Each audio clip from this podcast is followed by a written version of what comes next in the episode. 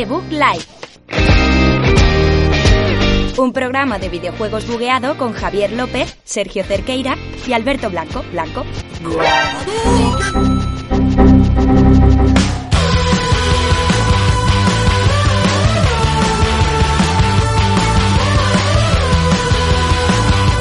Bueno, muy buenas a todos, bienvenidos a un programa más aquí de Bug Life, programa número 16. Yo soy Javier López del Aparato. Seguimos en cuarentena, seguimos haciendo el programa semanalmente porque nos encanta hacerlo. Hoy ha venido nuestro técnico realizador, locutor, buscador de noticias y redactor Sergio Cerqueira. Hola. ¿Qué tal, Javier? Me gusta mucho que Javier López al Aparato como apellido. Eh, López al Aparato, apellido compuesto de la nobleza de Castilla. ¿Te imaginas, tío, que te llaman así en clase? Eh, al aparato de, de pasar, a la pizarra, por favor. Me, me gusta, me gusta, me gusta el apellido. Sergio, eh, pues Sergio Blanco. Alberto Blanco, que no que está al aparato, pero no se apellida así. Hola, Alberto. Hombre, si me apellido así, no me llamo Sergio. Pero Blanco Ya, sí me Sergio. apellido. Bueno, yo llevo una semana con, eh, llamaban- llamándose Alberto y Sergio de forma Joder. equívoca. Sí, Ayer en el Rocket, ayer en el Rocket fue increíble, ¿eh? Sergio, dale, que no, que, no- que no soy Sergio. pero eso no es lo peor. Hoy se ha puesto a hacer pruebas con el Discord, me he metido yo con él y me ha llamado Alberto dos veces seguidas, estando yo solo. Porque si, si estamos los tres, vale que te equivoques, Claro. pero si estoy yo solo, Ya. Ha sido por la voz. Eh, Ha hecho ahí como un extraño. Me ha, me ha tenemos las voces iguales. Tenemos las voces iguales, Qué Alberto y yo. bonito, qué bonito, qué bonito. Sí, sí. Encima que le subo al listón a Alberto un poco. Y, Eh, hombre. y bueno, ¿qué programa tenemos hoy? Contadme, ¿qué viene? ¿Qué análisis tenemos? ¿Qué noticias? Bueno, como viene siendo habitual, empezaremos con las noticias de la semana, tu sección favorita, siempre has dicho.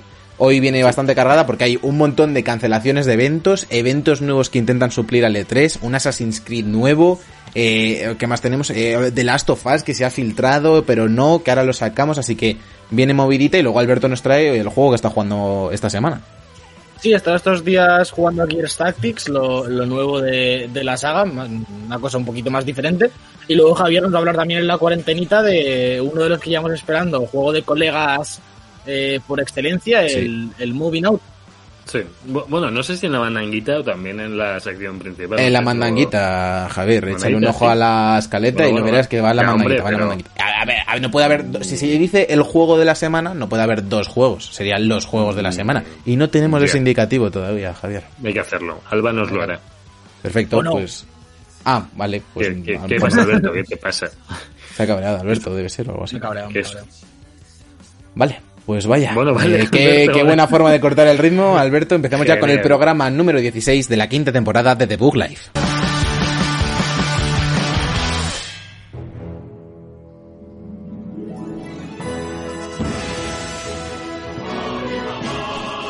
La información. Ya estamos de vuelta, unos, unos minutitos, es que se pasan enseguida, ya estamos en la información. Esta sección en la que hacemos siempre hora y media, que esta vez no va a haber hora y media de noticias. Lo sentimos. No, no vamos...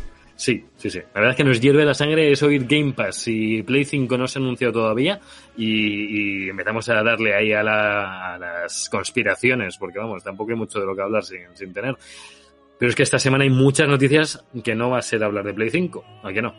No, empezamos eh, con eventos, que es algo contradictorio viendo la situación que estamos viviendo. Vamos a empezar hablando de todos los eventos que no vamos a disfrutar este 2020. Empezamos con el Evo 2020, eh, las Evolution Championship Series, que vamos, son el evento de Fighting Games más conocido de todo el mundo. Se cancela, aunque eso sí, van a hacer un evento digital que intentará suplir un poco pues esa ausencia de uno de los eventos principales, como decíamos, de juegos de lucha. Luego también se cancela, o mejor dicho, se retrasa The International 2020, este evento de Dota que suele contar con el premio económico más grande de, de todos los años de competiciones de esports. Y así que de momento Dota 2 se queda sin su mayor torneo de deportes electrónicos. También se cancela la Fortnite World Cup 2020 y todos los eventos presenciales de 2020 de, de los juegos, o sea, del juego de Epic Games, de Fortnite, que es un poco también doloroso, más, lo, más teniendo en cuenta lo bien que funcionó el año pasado con el chico este que ganó, que es, que es super joven, ¿cómo se llamaba? Eh, no sé si os acordáis que hubo mucha polémica Sí, sí, sí, sí. porque de repente en Twitter empezó, ¿cómo está ganando este tío jugando al Fortnite? El chico tiene como 16 años, no me acuerdo llama. Ah, cierto. El- Es muy, muy joven. to- Todavía nos sorprendemos de que un chaval de 16 años gane torneos de videojuegos. Cuando Reckless, por ejemplo, en el LOL se ha llevado 25 LCS mm, teniendo 17 18 años. Luego, seguimos con eventos eh, que entran un poco a suplir. Nos dice también Santi por el chat que tiene miedo por el Mundial de LOL y el MSI, que se ha cancelado. Y a cambio tendremos dos eventos que intentan suplir no competiciones, sino conferencias del E3, mejor dicho, porque cumplen más un poco con esos aspectos. La primera es Summer Game Fest, que parece que va a ser la iniciativa más grande. Detrás de, de, esta iniciativa está la gente de The Game Awards, y será un evento masivo desde mayo hasta agosto en el que veremos conferencias de PlayStation, Xbox, 2K, Activision, CD Projekt Red y Warner Bros. Así que tendremos muchísimos juegos por delante. Parece que eh, el responsable de llevar todas estas conferencias será Geoff Keighley, como decíamos. Eh, esto ha sido la de Maquiavelo absolutamente. ¿eh? En plan, porque no sé si esto va con como de la mano de un estudio también, 8-bit, no sé qué, no sé si lo pone por ahí la noticia, no lo tengo adelante, pero creo que él estaba vinculado de alguna forma a ese estudio hace tiempo. Se desvinculó, en plan de yo me voy de aquí, y ahora los traen esta feria, ¿sabes? Como para que no fuese rollo lo que dicen siempre de traes a esta gente porque estás dentro, tal. Pues lo ha montado todo por su cuenta y ahora es el nuevo E3. Ya se llevó la mayoría de presentaciones en los Game Awards también se está, se está adueñando del mundo del videojuego sin que nos demos cuenta, ¿eh? Pero, o sea, ¿no os habéis dado cuenta de que están eh, naciendo demasiados eventos? No, no lo digo para mal, pero tengo un lío entre todos los eventos que están saliendo digitales para suplir el E3, porque sí. no me acuerdo sí, sí. ahora mismo todos los nombres, pero la semana pasada dimos creo que otros tres más. Sí. Entonces, eh, ahora, no sé, ahora, ahora te voy a contar otro. Precisamente. Yo, yo, yo, yo, creo una cosilla que que obviamente cualquiera intenta llevarse, llevarse un poco de, del pastel, pero, pero Geoff Keighley tiene las de ganar en esto. Realmente. Sí, hombre, si sí. monta un evento él, teniendo la relación que tiene con gente como Kojima, con lo, las cabezas de Sony y de Microsoft, aunque no estén directamente involucrados en el evento, mm, a, a algo va. A ver, a ver antes, si, si una vamos... cosa, una cosa, chicos. Antes de que empecéis con eso, vamos a hablar del otro evento que lo estáis vale, mencionando vale. ya, que es el Play for All, que en este, cargo, sí. en este caso se encarga GameSpot de realizarlo y también prometen que estará 2K Games, Bethesda, CD Projekt Red, Amazon, Bandai Namco, o sea, vale. Square Enix, los principales eh, publishers y developers que teníamos en el E3, pues parece que van a tener presencia también en esta conferencia, aunque en este caso, como bien decíamos, eh, el encargado de llevarla a cabo será la revista GameSpot, no será esta empresa productora de Geoff Keighley. Así que uh -huh ahora sí que podéis debatir sobre si van a, cons a, conseguir sustituir al E3, si no, quién tiene las de ganar y demás. Vale, yo lo que quería decir es, eh, me voy a lo de Alberto, lo del evento del E3, de, de cómo se puede suplir o no. Y a mí no me dolería mucho, ya que no estamos allí, no hemos pagado una entrada, no estamos en Las Vegas o donde se haga, en de ver.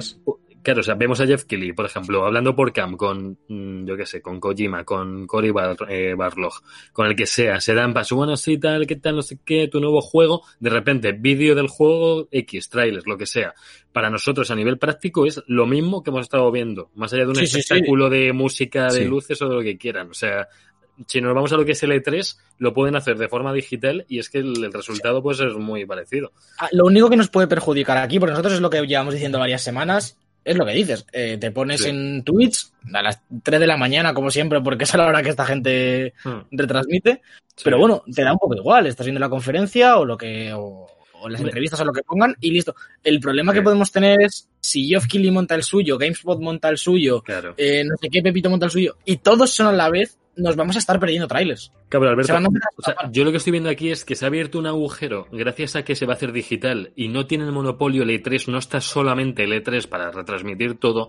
Ahora mismo cada cualquier medio que se busque la vida y consiga los contactos de los estudios, lo que sea, puede hacer un mini E3. Entonces, yo creo sí, que esto pero... le está quitando monopolio a todo lo que hace. A ver, dos cosas, dos cosas, dos cosas, dos cosas en este aspecto. Lo primero, sí. el, el, monopolio del E3 es relativo porque el E3 está organizado por eh, como la Asociación de Industrias del Videojuego, o sea, que están ahí metido tanto sí, Sony sí. como Microsoft y demás. Luego, por otro lado, cada uno ya iba por su cuenta, Sony ni siquiera fue el año pasado, así que tampoco mm. había un monopolio excesivo, ya se estaba perdiendo importancia.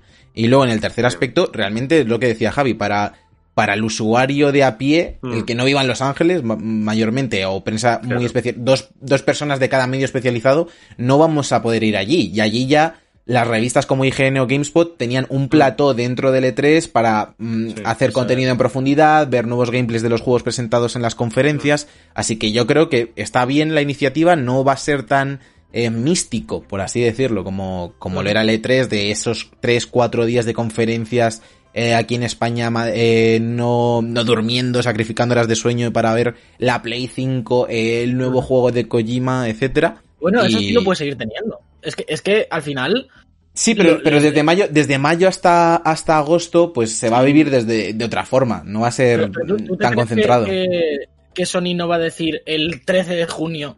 Te meto un evento de una hora de Play 5 y es la conferencia L3, aunque sea un. State of Play, pero un State of Play de calibre de, de eso, Play 5, Horizon 2, God of War 2, y te lo monte eh, con, un- con unos, unos medios mucho más elevados que los de que los de normal, y yo creo que mínimo Sony, Microsoft, EA y Ubisoft lo van a hacer, como hacen cada año, entonces el, el- a lo mejor no lo, no lo juntan en un fin de semana y lo hacen en una en junio, otra en julio, yo qué sé, pero esos días sí que van a estar ahí, y yo creo que lo de GameSpot y Gen y demás, quien se apunte, van a ser un poco co- como lo que ya veníamos viendo, como dice Sergio, de gente entrevistando a otros, llamadas de Skype y demás. Pero, pero el de Geoff Keighley sí que puede ser un poco más teatral, porque ya le conocemos cómo es, cómo le gusta montar show, y aunque no pueda Sí. hacerlo físico en un, en un teatro o lo que sea, seguramente monte algo estilo conferencia. Eso, o eso, también, estilo- eso también te digo de que no puede hacerlo físico en un teatro, nos lo acabamos de inventar. Porque se Bueno, puede sí. montar un plato. Sí, sí, no, a lo mejor no hay público, pero por poder Claro. montar la Sí, puesta sí. en escena puede ser igual.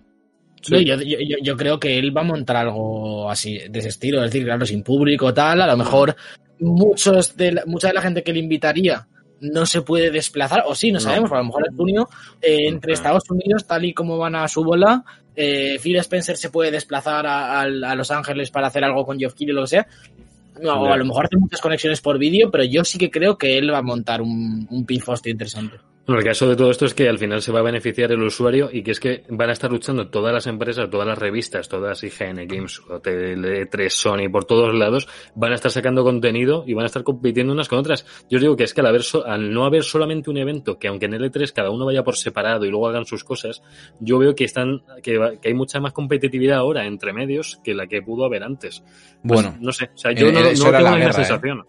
Eso era la guerra. O sea, en la semana del E3, de aquí era todos los medios de España que no están allí eh, haciendo noticias durante las Mm. conferencias, 3.000 noticias cada conferencia, eh, peleando por ser el primero en publicar el link al vídeo de YouTube. Así que, o sea, la competitividad en ese caso de, ten- de ser el primero en poner el link para llevarte las visitas, yo creo que se va a mantener.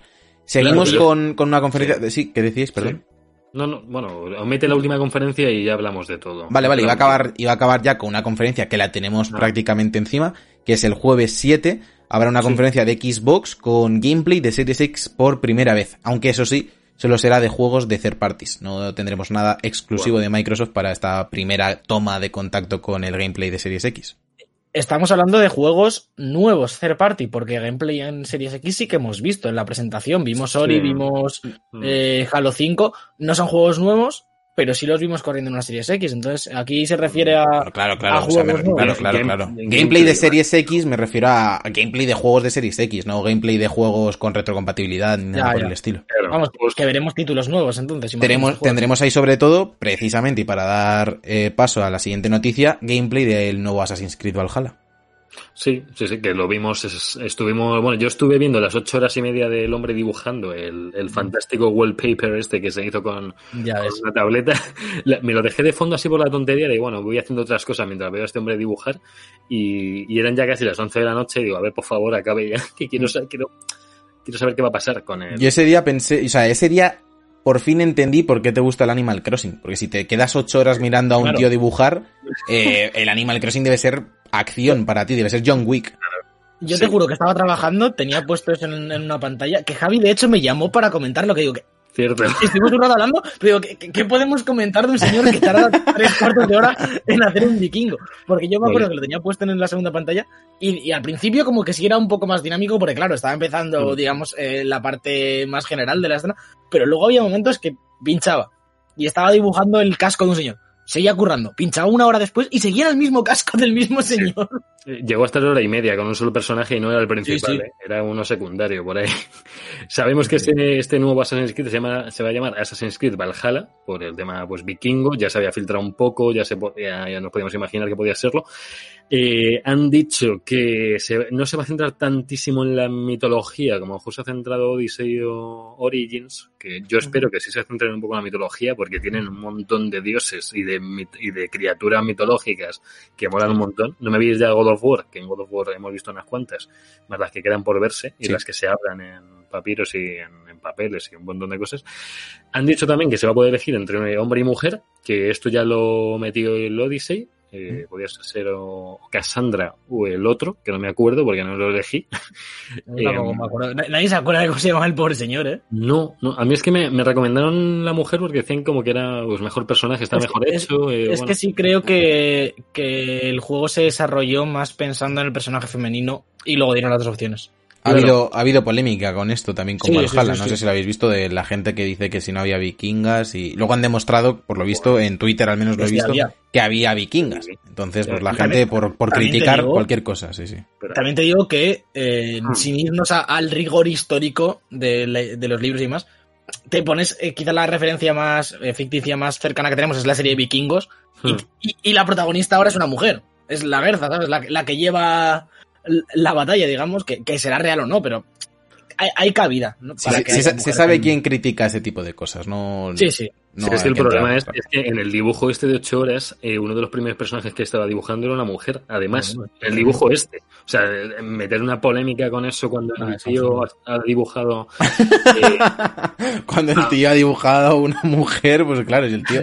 Para Javi, lo que dice el dibujo es lo que dice la realidad. Hombre, así. después de un streaming de 8 horas haciendo el dibujo, tiene, que ir a, tiene que ir a misa todo lo que hay en ese dibujo. y, y por cierto, yo creo que tendría que ir, no ya por la igualdad o no igualdad, pero me molaría que la caratura fuera reversible y hubiera también una, una buena caratura chula con la mujer. O sea, porque es el, es el hombre otra vez el que está en la portada, igual que en el Odyssey. Entonces, Yo no entiendo, no entiendo tampoco el- el- la polémica. Quiero decir, yo como lo veo, y es mi opinión, si dan a elegir entre hombre y mujer, guay, porque te puedes sentir más identificado, menos con el personaje, perfecto. Y si no dan a elegir porque el estudio decide que el protagonista es un hombre o es una mujer, porque les conviene a tanto a nivel de diseño de personaje como a nivel de historia, también bien, quiero decir, porque yo veo gente quejándose por los dos lados. A veces se quejan porque ofrecen un hombre o una mujer y es en plan de ¿por qué, por qué nos dan a elegir si no sé qué? Y luego hay gente que se queja porque el personaje es un hombre a veces y es en plan, bueno, si el estudio ha decidido que van a poner un hombre, tampoco pasa nada, no sé. Allá con- si, si no te gusta, no te lo compres, pero no te pongas a poner comentarios absurdos, no sé. No, pero tú, pero tú viendo el juego, si lo ves desde muy fuera, ves que, el hombre- que es un hombretón el de la portada, pues alguien, o sea, me voy a poner el caso de una mujer que le apetece jugar con un personaje femenino y no tiene ni idea de si en el juego te van a dejar elegir o no. No ves nada que digas, joder, yo también podría jugar sintiéndome femenina en el juego, o, o le gustaría jugar con el hombre, porque le mola estas tocachas, no sé. Eh, o, un pavo también. Eh, igual que no nos vamos a meter con la trilogía de Ezio, ni con Altair, ni porque no había mujer en entonces ni no, pues ahí se decidió hacer así y ya está. Ahora que se ha decidido dar la opción de que estén ambos, pues como los Mass Effect, como yo que sé, o, o que en de las sofás ahora pero la protagonista sea Ellie. Es que no no perjudica a nadie, me refiero. Claro. No, no, no. sé. Bueno, mm, sí. Nada. Continúa, Eh, continúa. Sabemos que este que va a salir para PlayStation 4, PlayStation 5, Xbox Series X y Xbox One. En el tráiler oficial salía solamente Xbox Series X y One porque tiene una especie de acuerdo pues para que los primeros gameplays sean es, eh, los saque Microsoft, que ya lo tenían con lo tenían yo, creo que desde el Origins lo iban teniendo ya. Origins Sí, sí, Odyssey, sí, porque me suena que en el evento de, de Microsoft de hace ya unos cuantos años tenían ahí a 4K el Origins, que fue la primera vez que lo, que lo estaba Alberto conmigo. Ah, sí, sí, que me llevé la Sí, estuvimos tú y yo, estuvimos tú y yo allí jugando. Sí, sí, sí. Ya, ya me acuerdo, ya me acuerdo. Y bueno, han metido también lo de, de que van, se van a poder usar dos armas de forma simultánea, que, que esto me parece un poco increíble, que después de ocho Assassin's Creed, mm, yo estoy haciendo memoria y no me suena que ninguno hubiera de verdad dos armas, pero me parece un poco absurdo. Ya en el propio Odyssey, en algunas combos parece que usa las dos manos, pero me parece extraño que no haya, que esta, este punto jugable no estuviera antes. No sé, ¿Nunca decían- había dos espadas ni nada? yo, ¿en el, en cuál? En, en general, en la saga, en la saga. A mí es que en el Origins incluso me... No, antes de Origins y todo seguro que no. Ni en Unity, ni en Syndicate, ni... A mí es que Norius me quiere sonar que había alguna opción, pero seguramente no. Si lo están hablando como novedad de este, es que no lo ha habido. O sea que ya, ya. ya. También hablaban de que iba a haber más peso en la narrativa, que a lo mejor un estilo Far Cry, de que te puedes aliar con alguien para ir contra otro, que imagino que los vikingos también habría muchas alianzas contra otros, eh, o poblados contra otra, un enemigo común, imagino que podrías elegir. Han dicho que va a tener mucho peso también. También va a tener mucho peso el campamento inicial y cómo se va a ir desarrollando, como que quieren que te sientas en tu, en tu casa, que, que vayas viendo cómo se va desarrollando eh, pues las relaciones, imagino, entre personajes, eh, lo que vas construyendo, no sé de qué forma. Ya en el Assassin's Creed 2, no sé si en la hermandad o en el primero, ya había una especie de mejora de tu propia casa, no sé si os En acordáis. la hermandad era, Sí. en la hermandad. En la hermandad ya había, pero no- era, era físico, pero es que creo que era en, el, era en la hermandad en, en la que Oh, tenías oh, tu propia La ciudad. mansión estaba en el 2 también. En la hermandad era más, era más grande y había más movidas, pero no sé si en el 2 ya estaba, porque había una No, no, mansión que podías ver las armaduras. En la mansión había, eh, había un momento que podías ir mejorando un montón de cosas. Yo creo Sí. que es en el 2, si no es en la hermandad. Bueno, No estoy O sea, seguro. esto lo vuelven a recuperar en este, porque yo no, no recuerdo que lo hayan vuelto a hacer así. En el Syndicate, no sé si también había alguna forma de mejor. El Syndicate es un follón. Yo es, es creo que el peor Assassin's Creed de, de todos. Peor el que el 3, 3. uf, O es que el 3 es duro, ¿eh? El Yo el 3, 3... pero yo el 3 me lo he pasado. El Syndicate lo dejé a medias. Me pareció un tostón el juego. O ta- tío. también, también el 3, gracias a Dios y a Ubisoft es cortito, relativamente. Ah, y se me olvidó, en el Syndicate también salía opción de jugar con hombre y mujer. Sí, Que- es verdad. lo Mm, de- es estaba verdad. Fue el, primero, de hecho. primero, sí. Pero, pero fue fatal. A mí la verdad es que no, no, no me, no me terminó de, de llamar mucho. Y no sé si hay más noticias de Assassin's Creed. Eh, bueno, tenemos otra segunda noticia, que el mapa tendrá un mundo de tamaño épico, así tal cual, que va a cubrir... Dime, dime. Que, esta es la que a mí realmente me parece interesante de todo lo que han dicho de Assassin's Creed, ¿eh? esta noticia. Dale, dale, porque me parece, me parece que es bastante tocha. Dicen que va a cubrir Inglaterra y parte de Noruega. Eh, dice que, que bueno, que, que, que va a ser de lo más grande de la saga. Yo espero que también sea de lo más rico en cuanto mapa, que no sea. Dice, lo comenta aquí uno de los desarrolladores, dice que es bastante grande, dice que nos centramos en cuatro grandes reinos de Inglaterra de este periodo, que es eh, Wessex, eh, Northumbria, Northumbria. Anglia Occidental y Mercia.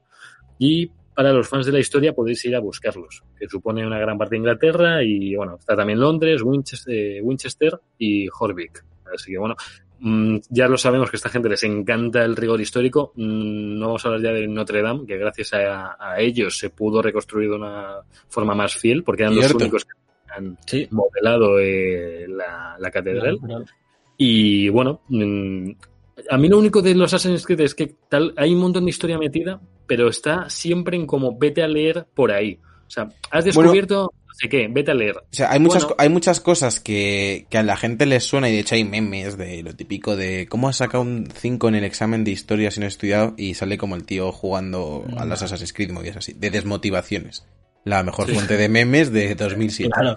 No, pero, pero hay muchas, hay muchos personajes que aparecen, eh, que obviamente está todo hecho de una forma ficticia, pero que sí que sirven como divulgación histórica. Sí es cierto que si quieres entrar en, a conocer en profundidad la mitología vikinga o eh, la Revolución Francesa, no, no, no es la mejor fuente de información para, sobre todo por, por ser efectiva, porque vas a tener que pasar muchas horas para ver cuatro detalles a lo largo de la historia.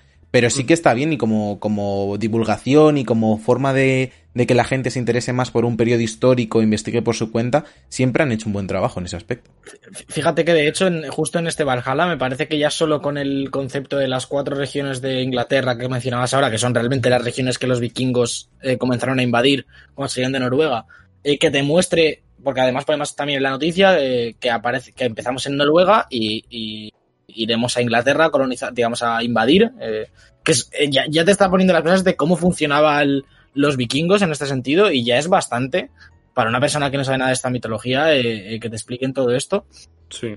Y A, a mí, a mí, Alberto, la forma, es que me meto un poco con la forma en cómo lo hacen, porque en God of War, las pocas, las pocas veces que, bueno, no pocas veces, pero cuando vas descubriendo mitología, muchas veces es que te vas con el niño, el niño ve la imagen, empiezan como a describirlo, te quedas escuchándolo y aprendes. Pero, Sí, el, pero- el punto de descubre, descubres una roca del mapa, vete al menú, a la opción X, no sé cuánto, vete a otro parece- lado. me parecen dos cosas distintas, porque God of War se Bueno. centra en plan, va de la mitología. Di- di- Sí, sí. Directamente. Eh, Es un tío que mata dioses y, y el juego, eh, la historia del juego va de dioses. y te explican, y esto lo ha hecho también, lo hacía también en, en la mitología griega los antiguos, te van Sí. explicando por qué está enfadado con este dios y, y está todo dentro de, de la mitología real. Assassin's Creed es un poco distinto, es decir, te mete como una persona normal, un asesino, pero bueno, digamos una persona random del mundo, en el periodo tal, eh, eh, en Egipto, en, en- Londres, en, en Grecia, lo que sea, y tú, la historia es totalmente paralela a la mitología, de hecho se suele acercar mucho más a la historia como tal, recordemos los clásicos Assassin's Creed de, de Roma y de Italia y demás, de todo el tema de los Borgia y tal, que te explicaban mucho más cercano a la historia de, de real, No. y luego la mitología y todo lo demás te lo pone en el universo y de hecho en estos Assassin's Creed últimos tenemos el modo este de aprender que no matas, sino que simplemente vas viendo le- el mapa del juego y te van enseñando cosas. Creo que son dos cosas diferentes y obviamente cuando dentro de tu historia tienes la mitología es mucho más fácil explicar. Si Assassin's Creed eh, Origins, por ejemplo, fuese 100% sobre los dioses griegos, habrían contado mucho más sobre mitología, pero siendo una cosa que está ahí y que te meten de vez en cuando, no, no pueden tampoco, si no el juego duraría 200 horas, yo creo. ¿sabes? Yo lo que te digo no, no es el contenido, sino la forma. A mí, cómo lo hace God of War me gusta más que cómo lo he visto en, en 8 Assassin's Creed. Es que no tiene nada que ver. Entonces, Pero, pero que voy a lo mismo, si, si todo sí, lo que que, te- que si todo lo que tú quieres que te cuente Assassin's Creed lo quieres dentro de la historia con gente que lo va hablando, serían 600 horas de misión pero, pero, pero Alberto, pero es que no todo tiene que ser importante. En God of War lo que ves son cosas que son opcionales totalmente, no son parte de la narrativa principal, ¿eh? Son cosas que tú las encuentras por ahí y las ves. A mí esa forma opcional de cómo ven las cosas y cómo las explican, me gustaría verla en más juegos. No porque Assassin's Creed tenga tanta, tanta historia que al final no aprendes nada. O sea, Ese, ese modo, ese modo de juego yo lo había olvidado por completo, el que decía Alberto, Sí, que, que sí, sí. sí hizo mucho ruido cuando salió. De hecho, creo que salió después de la salida de, de uno de los Sí, juegos. juego. De Origins Y, eso sí que está bastante bien. O sea, entiendo que, Sí. entiendo lo que dice Javi, entiendo lo que dice Alberto también, pero, pero que lo que decíamos, que como divulgación histórica tampoco se le puede echar nada en cara a Assassin's no, Creed. no. No, no, Y, y una cosilla más que estaba viendo en la noticia, lo que comentaba, eh, que empezamos en Noruega y pone que podremos ir y volver siempre que queramos. Digamos que la base esta que hablaba Javi, quizá en parte esté en Noruega también, que es de donde partimos, porque, y no sé cómo, cómo jugarán con esto a nivel espaciotemporal, digamos, porque si el juego se tiene lugar en Inglaterra, básicamente, No. que es donde tú estás avanzando en la historia y consiguiendo nuevos territorios y demás, pero puedes volver a Noruega a, que pone que hay muchas cosas por ver y por hacer, ¿cómo van a gestionar el tema de que un viaje entre Noruega e Inglaterra a lo mejor era un mes de viaje o, o- o- Bueno, o pues dos? con un teleport o con una Ya, ya, cinemática pero- de ellos en barco. Ya, pero que, que cuando te dan la, el- la opción de hacerlo eh, a tu a placer, porque pone, los jugadores pueden ir y volver de Noruega como les plazca. Que, ¿Cómo Sí. podrán gestionar esto a nivel de... bueno, sí, pueden hacer un teleport, pero que no sé, me parece un poco cutre que tú vayas de en una hora de juego 15 veces ida y vuelta, el personaje se moriría. No, hombre, pero puede, puede ser elipsis. O sea, Ya, él, ya, él ya. está a 20...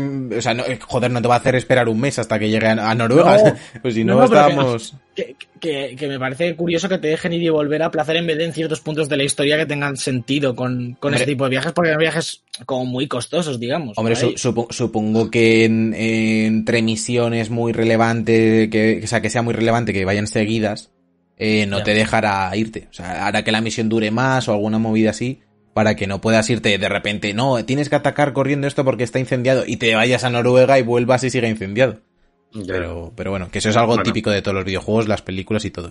Elipsis y para adelante. Le toca a Alberto, pero si quieres que siga sí, yo... bueno, eh, Para darle, no, pero para darle paso a Alberto, que no se dé Ah, paso en las Alberto. Es- es- es- es- ¿Cómo que? Perdón, sí, dime. Ahí lo tienes, paso para ti. Vamos a hablar un poquito de, de Sony y de Last of Us, que hemos tenido varias noticias esta semana. Eh, la primera, que yo creo que no la llevamos a hablar, es el tema de la filtración, ¿no? Sí, no lo hemos que, llegado, claro.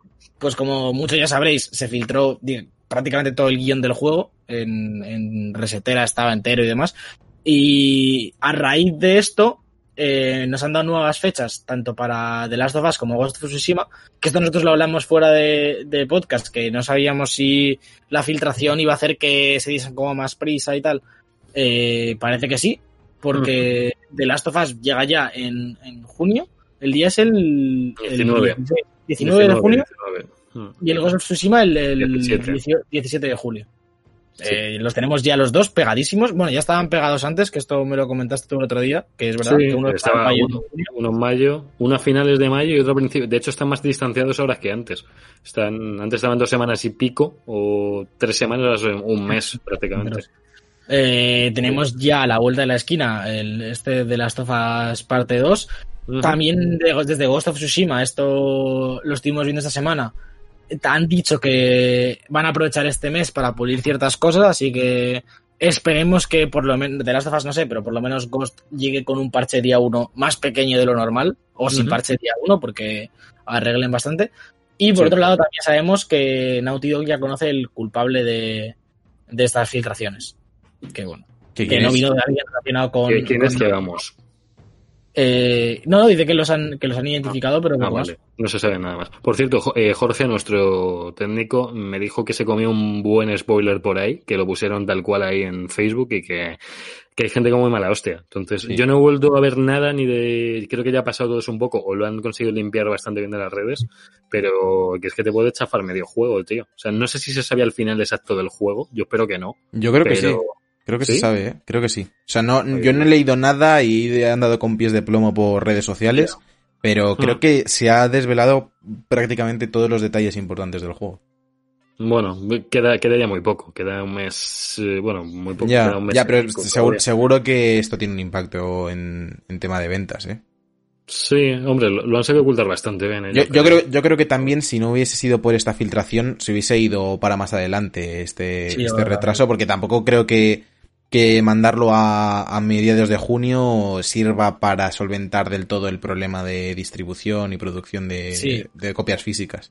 Cre- Creo que, que no arreglan mucho y No. sacarlo en mayo, donde estaba, si no hubiese pasado todo esto, e- es una buena fecha, es una fecha en la que Naughty Dog suele pres- eh, publicar sus títulos, es el comienzo de verano un poco, Sí. etcétera, etcétera. Pero ya yéndote a verano, eh, lo mejor yo creo que habría sido irse a Play 5, en plan, no, no directamente de salida, pero a lo mejor eh, septiembre y Play 5 en noviembre, para, para tenerlo más pegadito y aprovechar el tirón. Y bueno, se han quedado aquí pegados por, por la filtración. Por cierto, ya, y ya para acabar, pero eh, lo cerca que está de los sofás 2, desde ese vídeo que vimos de Eli cogiendo la botella mientras corría, mientras le clavaban una flecha, no sé Sí. qué, eh, pues te flipábamos muy fuerte y que es que queda un mes y nada para, para verlo, que no Ya sé, las expectativas están, están muy altas, ¿no? Yo, yo, yo lo comentaba el otro día y ahora mismo le tengo más ganas al Tsushima que a The Last of Us. Sí, sí, a mí me pasa igual, ¿eh? A mí yo- Sé que The Last of Us va a ser mejor juego, en 100% Sí. seguro, sí, seguro. y que va a ser mm, probablemente el GOTY de este año, juego de la generación, si no muy cerca. Pero es que Tsushima sabemos tan poco y me llama tanto la estética y todo. Yo le tengo más ganas a The Last of Us porque ese hueco de juego del Japón feudal lo ha cubierto bastante bien Sekiro. Y tengo muchas más ganas de, de saber cómo continúa la historia de, de él y Joel que, que, de- que del Sí. Ghost of Tsushima. Yo Sí, sí, Tengo- le, tengo mil ganas a los dos. O sea, son los dos juegos que más espero hasta final de año. Pero bueno, pues si hay que quedarse con uno, yo me quedo Team The Vale. Last of Us. Pues Sergio, seguimos con más cosas gratis, ¿verdad? Seguimos y acabamos con cositas gratis. Eh, ¿Cómo lo llamaste la semana pasada? Tenía un nombre, ¿no? Eh, Chollitos y gratuitos. chollitos gratuitos, es verdad, chollitos Chollitos gratuitos. y, gratuit- y gratuitos. Ah, chollitos y gratuitos. En este caso, más gratuitos eh, que nunca. Eh, vamos a repasar todos los juegos que han dado gratis en todas las plataformas eh, para este mes de mayo, para que la gente que tenga todas las plataformas, pues pueda hacerse con sus juegos, que es lo que toca, porque ya pagamos las suscripciones eh, como buenos trabajadores proletarios. Sí. Empezamos con PlayStation Plus. eh, van a dar este mes de mayo Cities Skylines PS4 Edition. El Cities Skylines que ha tenido bastante buen rendimiento a nivel de ventas, sobre todo en PC, pues la versión de PlayStation 4 la tenemos aquí gratis con PlayStation Plus. Y también otro juego más, un poco más típico de PC que es Farming Simulator 19. Así que queréis, si queréis montar una granja porque todavía no podéis salir de casa por cuarentenas y demás, pues lo mejor que podéis hacer es subiros a vuestro caballo y montar vuestra granja con Farming Simulator 2019. Seguimos Los juegos también... que están en el Game Pass. Yo, lo dejo por aquí. A ver si Bueno, empezamos. bueno, y bueno, tenemos bueno, media bueno. hora. Eh, seguimos, seguimos con otro juego de estos típicos que hacen cinco estudiantes y PlayStation se los publica. En este caso es Treasure Rangers, que es un juego realizado en España.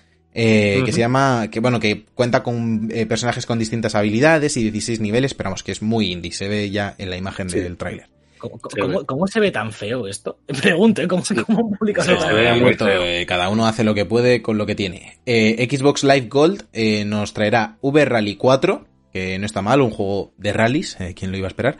Y Sí, Warhammer sí, 40.000 Inquisitor Martyr, que bueno, han dicho, como ya somos Warhammer 40.000, que ya la gente va a decir, uh, Warhammer, eso es lo de los muñecos, esos que pintan en la tienda de mi pueblo. Vamos a ponerle Inquisitor Martyr para que la gente entienda todavía menos. Eh, así que si queréis entender algo, bajadlo de eh, Xbox Live Gold, donde también tendréis eh, Sensible World of Soccer y Overlord 2, que estos los han metido Joder. así como, bueno, estos y cuela cuela. Y- Menudos dos meses, menudos meses de Microsoft y Sony, ¿eh? los dos un poquito rarillos. No Hombre, sé. el, el de Sony está bastante bien. Sé que no Sí. son juegos, digamos, para todo el público y que Ya, ya, eh, ya. nosotros en, en Debug no somos muy fans de este tipo de juegos, pero Cities Skylines quizá dentro del género es lo mejor que hay y ha vendido muy, muy bien, de hecho. Muy bien. Y el Farming Simulator, tengo entendido que también es bastante buen juego, ¿eh? ¿Pero por qué, Muy por qué- de- por qué hemos vuelto a, a los de PlayStation Plus? No, no, porque ha dicho Javi que meses regulares. Y Sí, de- Ah, meses no, regulares. meses, meses- meses regulares, Alberto. Puedes decir lo que quieras. Aparte, no creo ni que sea la mejor plataforma para jugar al Cities Skylines No, en la. Play 4. No. para nada. es un nada, mes regular. Para un jugador de consola normal, mes regular. Yo estoy de acuerdo con Javi. Luego nos vamos a Stadia, eh, que después de 12 horas de conferencia, no, 20 minutitos de vídeo pregrabado que hicieron como con novedades, se anunció que el juego que llega a Stadia Premium se llama, o ¿cómo se llama? ¿O Pro? Pro, o- pro, pro, pro. Stadia Pro, será PUBG, o como dice Javi, PUBG, eh, eh, eh, ¿cómo dijo? El, el pub, primero dijo el pub. el PUB, El pub. el el pub, para ir a tomarte algo. Y luego, pues eso, le explicamos que es PUBG y demás. Luego estuvimos haciendo una- un poquito de repaso de inglés eh, con Vaughan. Y luego acabamos con el juego gratis. Eh, bueno, son varias cosas, varios juegos, ¿eh? En Sí. Twitch Prime, que os recordamos que podéis conectar vuestras cuentas de Amazon Prime y Twitch. Y aparte de todos estos juegos que vamos a enumerar, tenéis contenido adicional para FIFA, para Apex, para League of Legends, para Legends of Runeterra, para juegos de móvil que nadie conoce.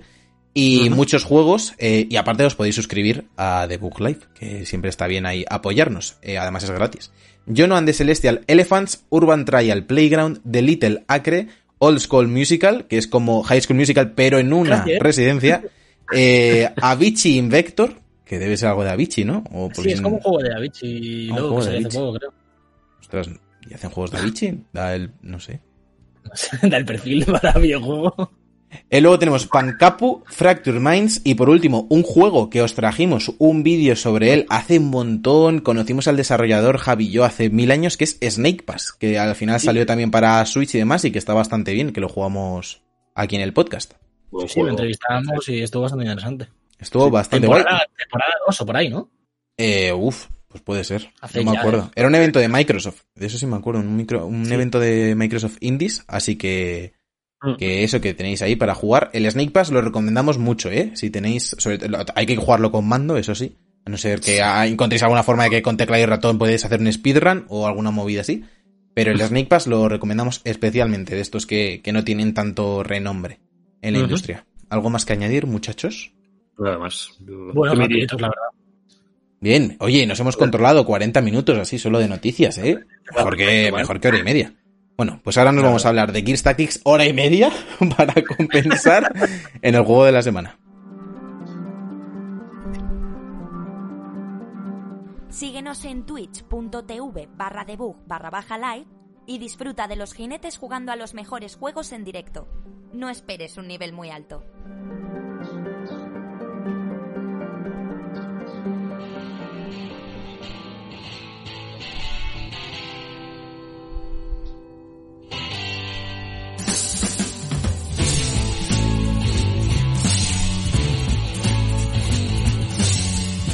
Juego de la semana.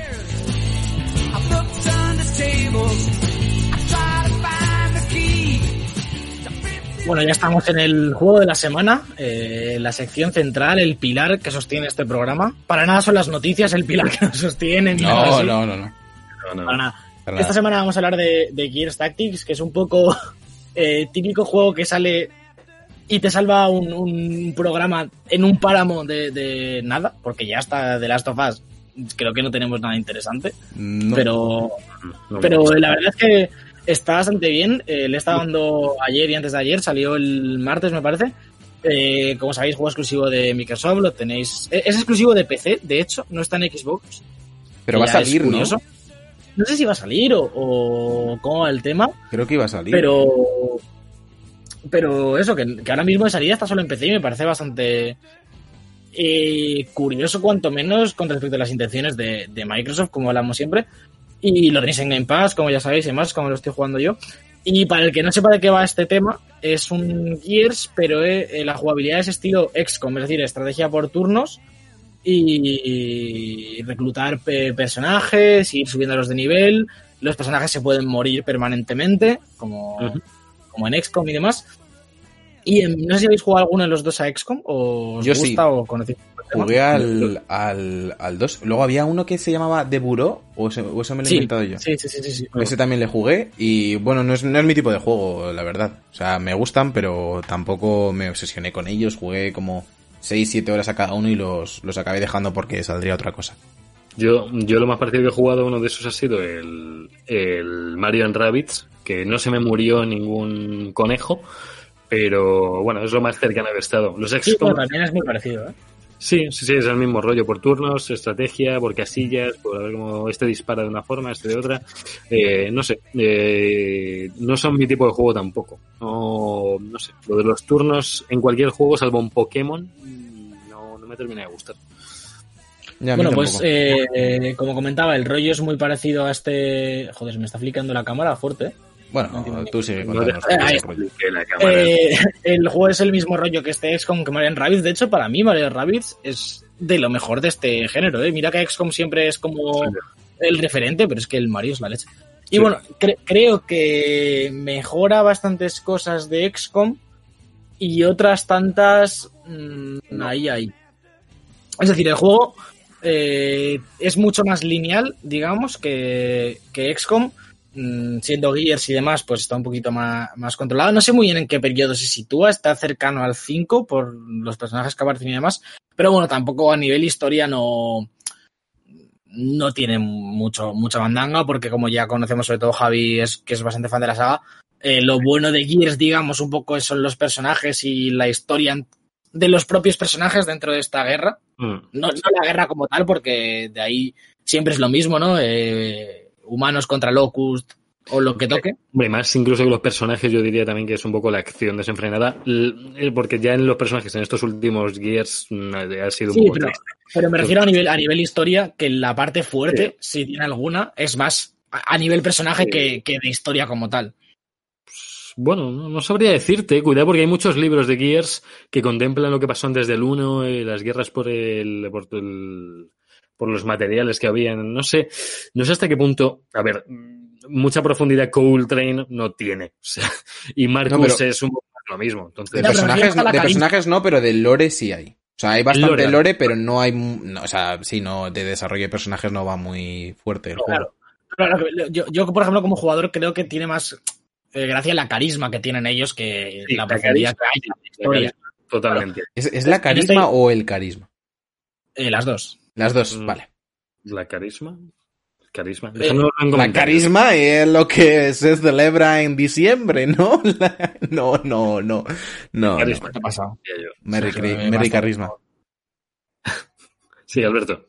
Y reiniciando la cámara mientras tanto, porque. Ah, pero mientras, va. mientras, mientras hago el análisis del juego... Claro, mientras salí del juego, inicio la cámara. Y otra cosa que quiero saber, este Gears Tactics, ¿dónde se sitúa? ¿En el 1, en el 2, entre medias, entre el Es, 4? es- es lo que estoy diciendo, que creo que es mucho más cercano a este 5 que, que a los anteriores por los personajes que salen, porque me parece que sale el sobrino este de, Uf, no, de es- Cold Train, uf. el, el negraco. También como, como todos los personajes de Gears, aquí no sale ni Marcus, ni, ni, el pro- ni la prota, ni el prota de los nuevos, ni nada así. No, no está directamente relacionado con la acción de, de Gears 4 y 5, Ujú. pero pero salen Gears random y yo imagino que es más cercano a estos últimos que otra cosa. Es lo que decía, que la historia al final son es una excusa para hacer de misiones de diferentes tipos, de, de este estilo XCOM, e ir avanzando hacia, hacia adelante a, pues hay que salvar unos rehenes, hay que matar a, a estos para conseguir no sé qué información. Ahí obviamente no hay ningún punto fuerte. Ahí sí que creo que XCOM gana un poco más porque XCOM te mete en una especie de de base en una invasión alienígena en la que tú estás reclutando personajes todo el rato, eliges qué misión. Hay como cierta sensación de, de proceduralidad en XCOM, de de repente atacan aquí los aliens y en este otro sitio, tienes que ir tú decidiendo qué misión haces.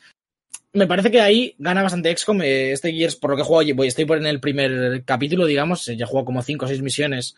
Entiendo que, que, se divide por capítulos cuando matas bosses y tal.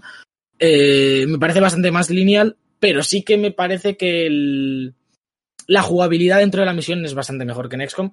Cada personaje aquí tiene tres puntos o cuatro de acción en cada turno y tú los distribuyes como quieres. Es decir, tú en XCOM normalmente cuando atacas se acaba el turno. Tú te mueves a un sitio y si te quedan, digamos, acción, atacas y se acaba. En este Gears, tú imagínate que vas con el con Javier eh, Colega López, que es mi, mi tanque, mi, mi, señor que va con una Gatling, con la, con la Mulcher.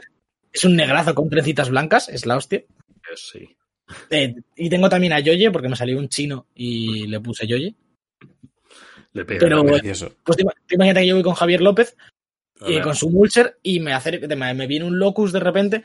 En XCOM, digamos que los bichos suelen tener menos vida, por lo general, a lo mejor de un tiro de dos muchas veces los matas. Y también ellos te matan mucho más rápido, y me da la sensación. Aparte de lo injusto que es muchas veces ese 99% de probabilidad y fallas en, en XCOM cuerpo a cuerpo. En este Gears tú puedes pegarte a ese, a ese Locust y si tienes, te quedan tres puntos de acción, le puedes disparar tres veces. Y a lo mejor eso marca la diferencia entre matarlo o no. Claro. Entonces, eh, creo que te da mucha más flexibilidad a la hora de, de ir encadenando acciones y sobre todo de ir encadenando las habilidades que tienen los personajes. Porque, por ejemplo, un personaje puede tener que a menos del 50% de vida hace más daño. Si el Locus tiene menos del 50%, hace más daño. Uh -huh. al, al. Entonces, a lo mejor me conviene acercarme, quedarme en guardia, acercarme con otro, le disparo una vez y si le quito menos del 50 de vida, le disparo con el otro, ¿sabes? Ir intercalando acciones de mis diferentes personajes, puedes tener eh, hasta cuatro desplegados en una misión hasta, eh, hasta donde he llegado. Entonces te da como mucho más juego de ir intercalando esas acciones, ir haciendo diferentes cosas y a lo mejor depende del resultado de, del disparo de uno, uh -huh. puedes hacer una cosa u otra. En XCOM muchas veces te quedas mucho más vendido que en este Gears Tactics, porque eh, planeas disparar, piensas que le vas a dar, no le das y ya te, los demás personajes no tienen demasiado espacio de reacción. Eh, aquí, si un, tienes como varias oportunidades, digamos, de matar a un bicho que te está jodiendo mucho la vida y cosas así. Luego, pues muy parecido en la línea de, de XCOM, cada personaje tiene una clase, eh, pues eh, pesado, francotirador, vanguardia, eh, médico. Mm, De hecho, el protagonista, hay dos protagonistas básicos que son, creo que se llaman Sid y no me acuerdo cómo se llama el otro. El, uno es médico y otro es vanguardia. Eh, cada uno tiene su de habilidades. En XCOM, por ejemplo, cada vez que subes de nivel te van a elegir entre dos. Aquí es un árbol entero por cada personaje. Para cada clase es siempre el mismo. Y tú vas eligiendo, pues puedes tener dos médicos, uno que vaya por una rama del árbol y otro por la otra, y al final tienes habilidades distintas. A lo mejor uno solo tiene una habilidad de curación que cura un montón y otro tiene varias que cura un poquito y demás. Está bastante guay en el sentido de personalización. Eh, tiene también un montón de personalización de las armaduras que llevas, tiene personalización estética de las armaduras, es decir, puedes tener cierta identificación con, con los personajes, como, como en XCOM, que también se dividen en dos tipos, que esto es lo que a mí no me acaba de encantar. Eh, tienes Gears, que los encuentras en las misiones, que son como parte de la historia principal, o no, a veces no, simplemente te los dan. Y a esos no les puedes ni cambiar el nombre ni nada. Y luego tienes los reclutas normales, que son los que tú coges y sí que les puedes personalizar más. Y a mí me parece que, que justo en Gears no deberían haber hecho esto. Porque es que los personajes de Gears que te dan no tienen ninguna personalidad. Porque si ya es en los últimos Gears hmm. los personajes eran super planos, en un juego de estrategia más aún. ¿Sabes? Porque no, no te da tiempo. A, de hecho, la gracia de XCOM es que tú personalices a, a, me hago a Sergio, me hago a no sé quién, y sí. yo les tengo cierto cariño, les voy chetando, y cuando se me mueren me jode porque es un personaje al que yo, digamos, se le he cogido un cariño por cómo lo he hecho yo. Pero al, al Sid, no sé qué, que sale en este juego, no le tengo ningún cariño. De hecho, prefiero llevar a mis reclutas que a los Gears. Entonces yo creo que ahí pierde bastante el juego. Pero bueno, es una decisión un poco que han tomado ellos, que tampoco, bueno, por, por líneas de la historia, como, la, como ya decía, la historia es más cerrada, pues les hace falta. Y, Y no sé si, tiene- si tenéis alguna duda, un poco es- esa es la línea en la que yo lo he visto, me está gustando bastante. Sí que he leído por ahí que an- más avanzada la historia, digamos que se vuelve un poco plano, que los escenarios se parecen mucho entre ellos y tal. Pero bueno, también creo que la gracia de este tipo de juego es no es el diseño de escenarios como tal, que está guay y que sean diferentes y tal le aporta frescor al juego, pero sobre todo el, el cómo reaccionar tú en cada acción y, y ir enfrentándote paso a paso. Entonces, si dos escenarios se parecen, no me parece tampoco un drama. Así que no sé, me está, me está encantando el juego de momento. Sí que es verdad que es un juego que, que no es para viciarse mucho, porque como que requiere mucho, mucho de pensar todo el rato de Mm. cada decisión, hacerla al dedillo, porque me ha pasado alguna vez que reiniciar una misión porque avanzas con un tío a una zona que no tienes visión, que dices, vale, eh, me dicen que avance por aquí, no habrá nadie, y de repente te encuentras rodeado de cinco locust, un solo personaje, y te lo revientan, y, y te jodes porque se muere para siempre. Mm. Entonces, Yo tengo Eso. una... Di, di, Sí, sí. di, di, Alberto. No, que iba a decir que, que lo que sí que pasa es que cuando se te muere un Gears, si es parte de la historia principal, te pierdes y recargas el punto de control. Que Vale. también es como que lo simplifica un poco porque a veces te conviene que se muera y cargas y punto, ¿sabes? Si no tienes que volver a empezar la misión. Vale.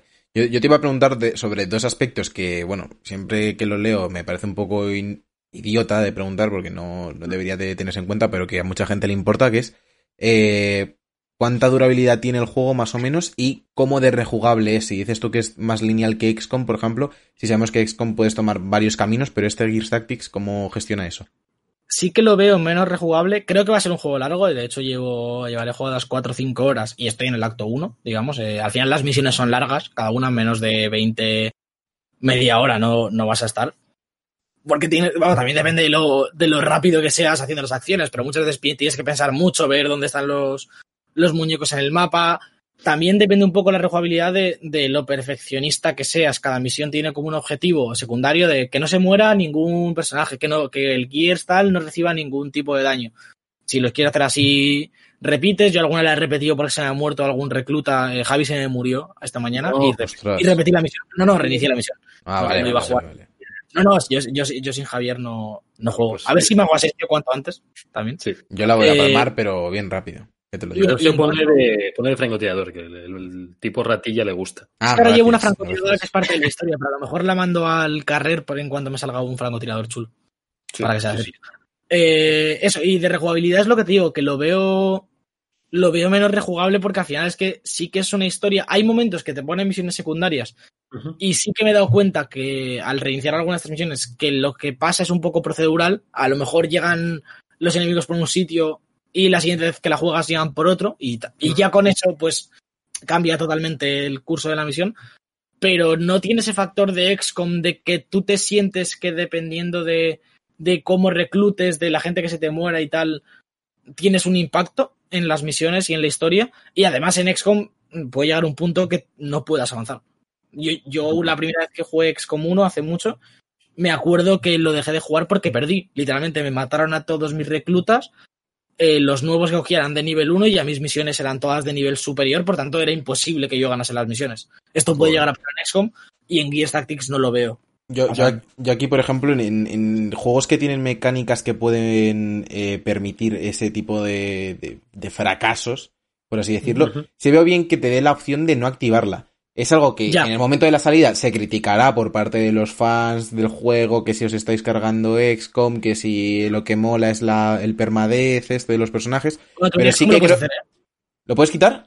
Sí, tú XCOM puedes poner que no se mueran los personajes. Vale, vale, vale. Pues eh, Hola, eso, a full eso, con eso, a full con eso, porque la gente que queremos simplemente jugarlo por probarlo, por tener un primer, una primera toma de contacto con XCOM, eh, pues puede ser frustrante, como decía Alberto, eh, que te pase algo yo así. creo que, que XCOM es un juego muy hardcore y sí que yo pienso que la forma buena de jugar a XCOM es con el permadez porque es, es muy parte de la mecánica base de XCOM Claro. en ese sentido y sí que creo que si lo quitas, bueno, puedes jugar la historia, pero una vez más no creo que XCOM sea un juego de historia per se, más que la que tú construyes.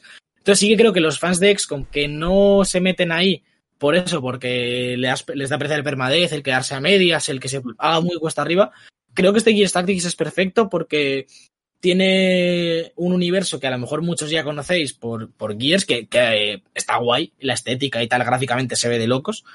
Eh, Y es un poquito más amigable en el nivel de que de que es eso, hay algunos personajes que no se mueren. Parece- me parece que las misiones son más fáciles al nivel de reclutar. Ya te los dan con algo de nivel que también ayuda bastante. Me parece un juego que, tiene más fácil entrada con unas mecánicas un poquito más perfeccionadas que en XCOM a nivel dentro de la misión. Así que, no sé, un poquito más, está muy, muy guay. No me esperaba tanto, me esperaba un juego, desde que lo anunciaron me esperaba como un juego secundario, ¿no? De, de Gears, como medio indie casi. Pues además lo anunciaron a la vez que el de los Funcos, ¿os acordáis? Este Sí, de- yo se lo probé. De hecho. ¿Qué tal? ¿Qué ¿Qué tal? Sí, para como juego de móvil no está mal. Está gracioso. Bueno, Para echar ahí el Sí. rato en el metro y demás, pues no está mal. Pues, bien, pues bien, pues bien. Un poquito más por mi parte de este Gears, seguiré jugando esta semana seguro. A ver Sí. si, si al menos me paso lo que es la historia principal. Tiene secundarias también, obviamente. De hecho, hay puntos que no puedes avanzar hasta que no haces X número de secundarias. Que también, bueno, está guay por alargarlo un poquito. Y, y a ver qué tal. No llega ningún jefe, que también parece que tienen bastante chicha. Y en Gears siempre han estado guay el tema de los jefes. Y además, a ver cómo lo gestiona un juego de este tipo táctico. eh, un jefe que sea es rollo esponja de balas. Que a veces se vuelven un poco injusto. En, en María Rabbit sí que había alguno, ¿no? Había jefes en algunas partes, si no recuerdo mal. En plan, enemigos como más tochos. Eso que te lo diga Javier el conejos. Eh, que se veía jefes como tal. eh, Creo que sí, había algunos niveles con, jefes así más sí, siempre ha habido jefes. de- no me acuerdo ya de los nombres exactamente. Estaban el Brumac, por ejemplo. Estaba Oh, Ram. Javier, Javier, eh, Marian Rabbit. Que, que, No. que- que- que te has No, no, perdido. es que yo le, yo le estaba viendo la cámara y hace, Sí, sí, hace como 15 le minutos que ha apagado el cerebro. O sea, Sí, sí, desde el momento que has empezado con Gears, él ha acabado lo del lore y haya apagado. Y, y cuando has hecho la pregunta, digo, se la comis, se la comis. Sí, sí, sí. Y se la comió. Y se, se- se le ha hecho, se ha quedado callado, le has dado pie, seguía callado y ha intentado recogerla y no Y sí, me, me, me he colado. Me he colado. Eh, decías que se veía jefe. Sí, en el Mario, Perdón por repetir la pregunta. sí, en el Mario Rabbit, sí. En el Mario Rabbit Sí, había al final de cada zona grande, yo por lo menos Sí, jugué dos y sí que había, había un jefe tocho. En la primera era un pedido un con conejo gigante. Es verdad, es verdad, es verdad.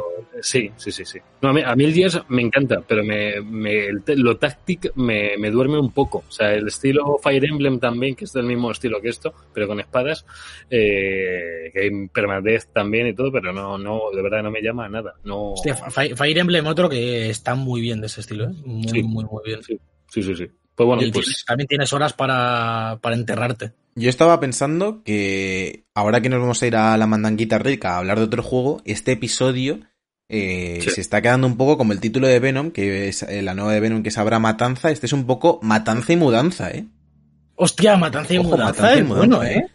Bueno, pues como es tan bueno, nos vamos directamente a la mudanza con la mandanguita rica, la cuarentenita rica en este caso porque seguimos encerrados, con Moving Out.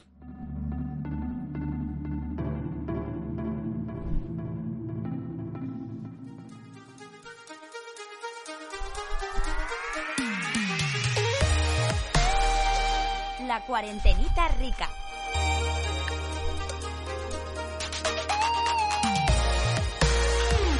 es- este temazo parece así como de, de Olimpiadas, ¿no? De Mario y Sonic y los Juegos Sí, Olímpicos. sí, sí, sí, es ese rollo. Pero nada, no, no, es el temazo de Moving Out. de- El tema que, principal, cierto, ¿eh? Es que tiene, tiene título de película de miedo. eh, Moving Out. Eh, Moving no Out. sé, ¿Por eh, qué? Porque Get Out. Es la secuela, Sí. Moving Out. Por ejemplo. A mí, no, a, mí, a mí más que de película de miedo me recuerda a película de Adam Sandler de que se llama en inglés Moving Out, en España Esta mudanza es un desastre 2. Ya. Eh, es la primera, pero en España se llama Esta mudanza es un desastre 2. Eh, me, da, me da más ese rollo, tío. Tiene una familia con, con unos son gemelos, eh, la mujer es Drew Barrymore, eh, tiene un colega de al lado que no quiere que se mude, el colega es el de la ferretería.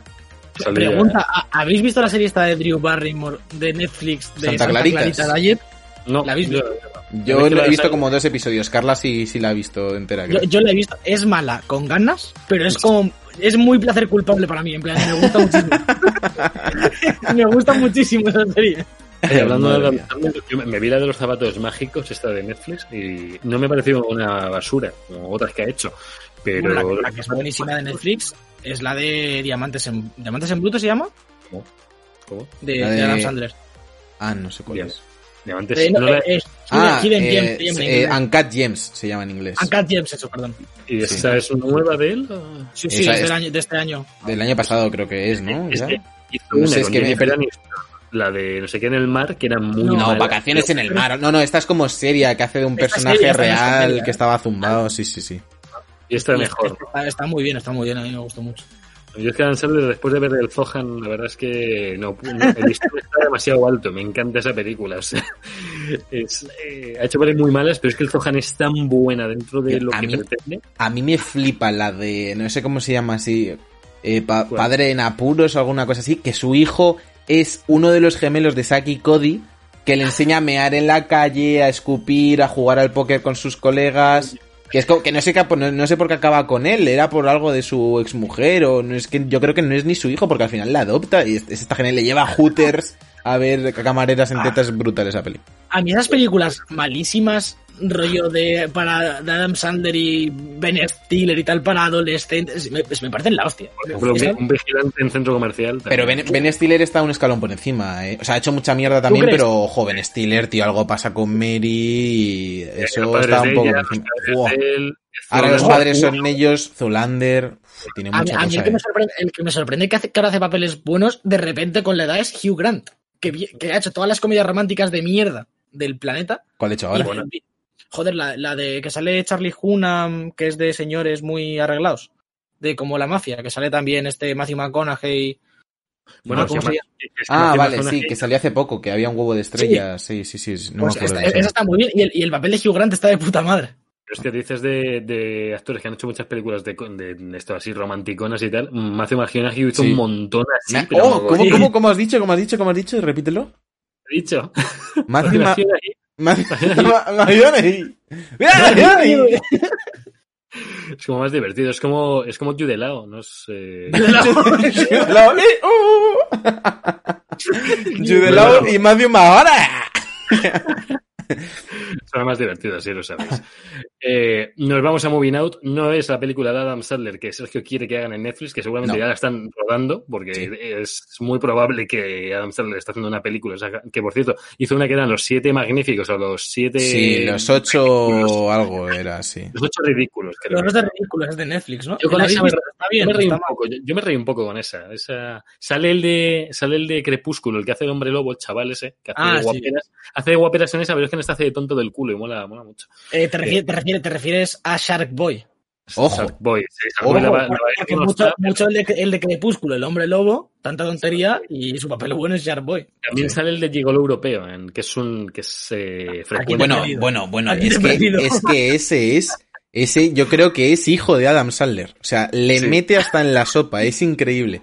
Uf, pero a mí me hace mucha gracia. La, la película de este cuerpo no es el mío, que se Sí. cambia el cuerpo con una chica, me, me hace mucha gracia. O sea, estamos diciendo mucha película que a lo mejor ahora la, la ves y es ciseteropatriarcado extremo Claro, o algo así. sí, sí, pero el recuerdo es de que me partí el culo, la verdad.